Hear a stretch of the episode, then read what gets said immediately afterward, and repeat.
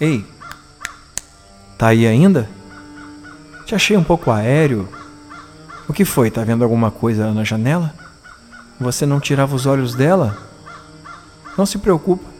São os galhos das árvores ou alguns bichos ali atrás da luz. Na verdade, por aqui sempre são. Eu sou Zero, seu anfitrião, e essa é a terceira fita do nosso especial sobrenatural. E com ela te levaremos nos próximos minutos ao terror de alguém.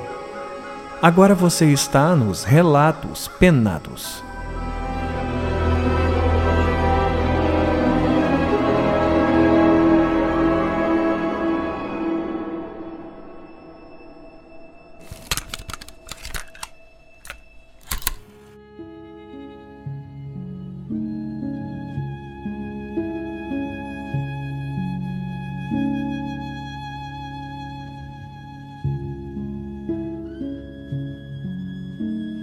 Zero, aí vai meu relato conforme prometido.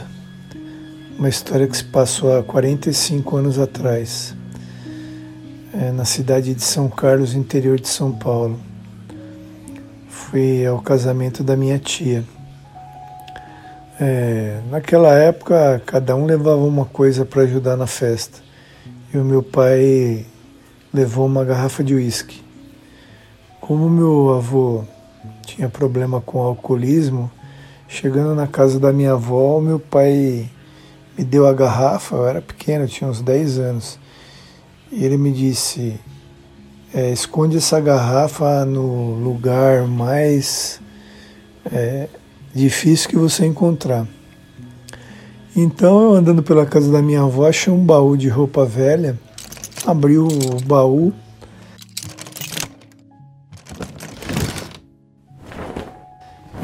tirei um monte de, de roupa e pedaço de pano que havia dentro do, do baú, enrolei a garrafa, coloquei lá no fundo e fechei o baú. Coloquei algumas coisas que estavam em cima do baú, porque ele servia tipo como uma mesinha também. Cheguei pro meu pai e falei, pai, ó, a garrafa tá assim, assada, escondida dentro do baú. Pois bem, depois de umas não me lembro muito bem, fazem muitos anos, uma hora ou duas, meu avô chega em casa e cumprimentando todo mundo, aquela festa, né, casamento. Aí o meu pai era bem amigo do meu avô, falou assim, é, o senhor não acredita que eu trouxe para o casamento da sua filha? Aí ele respondeu sem titubear, né? Aquela garrafa de uísque que está escondida no fundo do baú, Aí eu olhei para cara do meu pai, fiquei meio assim, sem entender. Meu pai também ficou meio, meio estranho, meio pálido, né? Porque a gente já sabia que meu avô tinha uma coisa assim, meio que sobrenatural, coisas que aconteciam com ele. E aí aconteceu a festa de casamento, é, nós voltamos para São Paulo no dia seguinte. E eu fiquei com aquilo na cabeça. Passado uns dois meses, a minha tia telefonou, era bem difícil na época de telefonar para outra cidade, né? Tinha que emprestar telefone do vizinho, avisando que meu avô estava muito doente, que era para a gente se despedir dele lá. Pegamos o carro, né? meu pai avisou a empresa onde ele trabalhava e fomos novamente para São Carlos. Chegando lá, é, fiquei hospedado na casa da minha tia, que ficava meio quarteirão da casa do meu avô, né? Aí eu era pequeno, né? Tinha uns 10 anos ainda. Minha mãe me levou para ver meu avô. Quando eu entrei no quarto, eu tomei um, um, susto muito grande, né? Porque em dois meses a saúde dele havia se deteriorado demais. Ele estava esquelético, uma cara apática, que eu nunca mais vou esquecer em toda a minha vida. Isso era uma quarta-feira. Aí voltei para casa da minha tia meio traumatizado, chorando, né? Não esperava aquilo. E a minha avó apareceu na casa da minha tia e, e falou assim: ah, ele está falando umas coisas estranhas. Ele disse que quer que eu faça a barba dele antes da sexta-feira, que é para levar laranja para ele comer antes da sexta-feira. Porque sexta-feira, que era o dia do aniversário dele, ele disse que não vai passar de sexta-feira. E a gente ficou meio assim, né? Deve ser algum devaneio pela doença, ele tá com a mente meia perturbada, né? Mas a minha avó fez os desejos dele lá, fez a barba dele, deixou ele todo barbeado, né? Deu um banho nele. Aí na sexta de manhã ela foi na feira, comprou laranja. Ele a minha avó descascou a laranja, cortou em pedacinhos, porque nem engolir ele estava mais engolindo, né? E quando foi à noite, ele chamou ela no quarto, olhou para ela e disse: Acabou. Bateu a, as, as mãos, né? Em posição de, de amém, né? Como a gente fala. Fechou os olhos e morreu.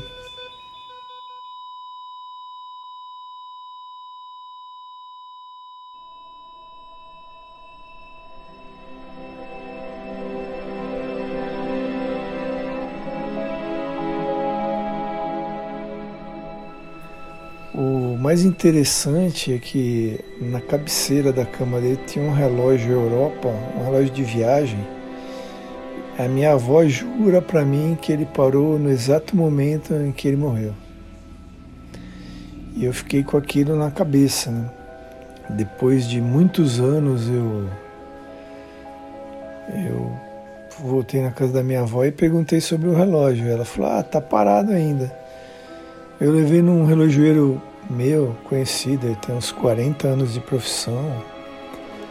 Ele pegou o relógio, disse que desmontou o relógio inteirinho, limpou, fez o que tinha que fazer, montou, botou para funcionar, mas ele não funciona. Ele funciona um minuto, dois e para. E ele não sabe qual o defeito do relógio. O relógio não quer andar mais. Aí peguei esse relógio e levei em outro para tirar é, o problema para ver se resolvia. Ele falou também que não sabe o que o relógio tem. Esse relógio está na casa da minha avó parado.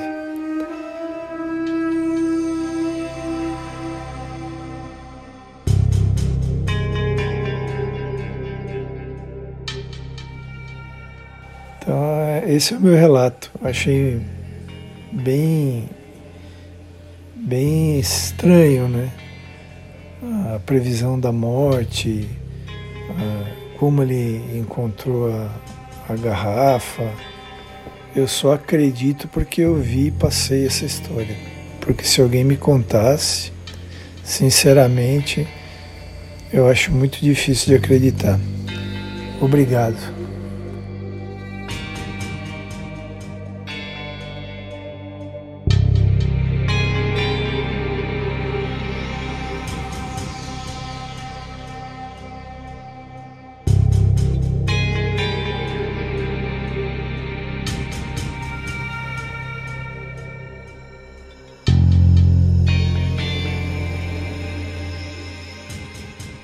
Relatos Penados é uma série derivada do podcast Relatos Flutuantes. E só é possível pelo apoio que recebemos através de nosso financiamento coletivo.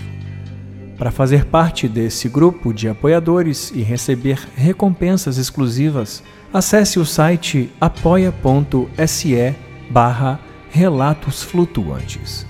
Por falar em recompensa, te lembro que se você já é um de nossos colaboradores, ou se por acaso vir a se tornar agora um comissário de bordo, saiba que ao fim dessa temporada de cinco episódios, um sexto volume te aguarda, com exclusividade e um tanto a mais de sustos engatilhados. Fora isso, Muitas outras recompensas já estão lá no painel do Apoia-se e serão liberadas imediatamente após o seu ingresso. Mas espera, há mais uma novidade, e essa é para você que curte nossas camisetas flutuantes. Assim como na temporada passada lançamos junto do primeiro episódio uma camisa temática dos relatos penados. Você curte uma camisa de caveira? Então essa é para você. Agora, tá achando que a semana do horror é só podcast? Não. Fica ligado no nosso Instagram, @relatosflutuantes, que todo dia, além de um novo episódio, lançaremos também uma camisa com um tema de filmes de terror. São filmes clássicos, porém com um quê de exclusividade que você já conhece aqui da nossa casa. E como você ficou até aqui, nada mais justo do que ganhar um desconto arrepiante de 15%.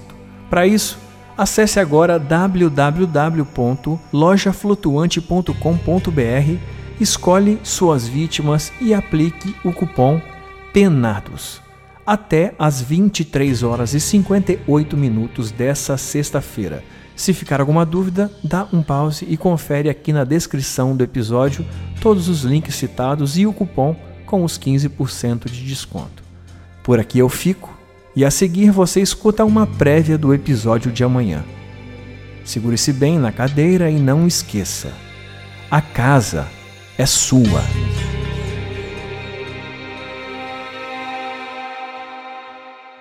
Eu contei para os meus pais o que eu vi e o meu pai disse que era para eu abrir a Bíblia em Salmos 91 e eu deixei a Bíblia aberta desde esse dia e a figura nunca mais apareceu.